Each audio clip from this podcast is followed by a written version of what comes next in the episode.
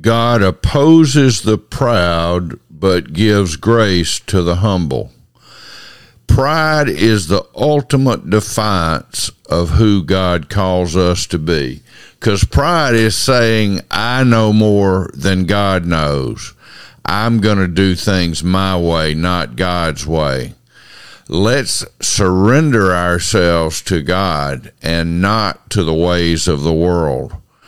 Pride is the, the perfect, perfectly wrong, anti God state of mind because it puts us in the place of God. It's saying, Oh, I know that you said I should not or I shall not, but I think it's okay because you don't know my circumstances or I know you told me to love my neighbor as myself, but you don't really understand what my neighbor has done to me. God understands perfectly, and He tells us that He opposes the proud, but He gives grace to the humble. As we humble ourselves before the Lord, He gives us the grace to go through and get through the challenges and the ups and downs of this life we can trust God, but He gives more grace.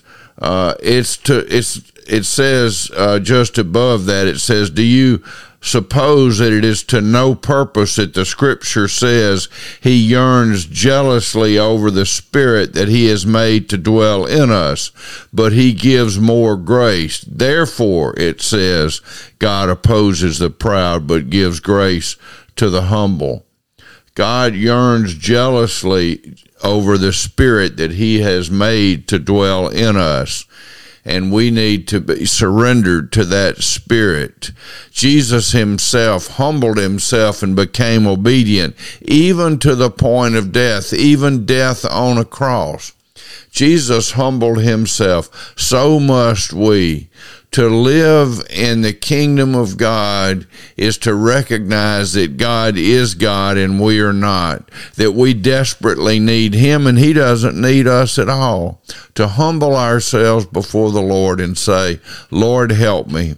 The greatest prayer we can ever pray is, Lord, help me, because it shows that we have humbled ourselves before God. We're recognizing that He is God and that we need Him. We need Him every moment of every day. Lord, help me. Amen. Let's humble ourselves before the Lord.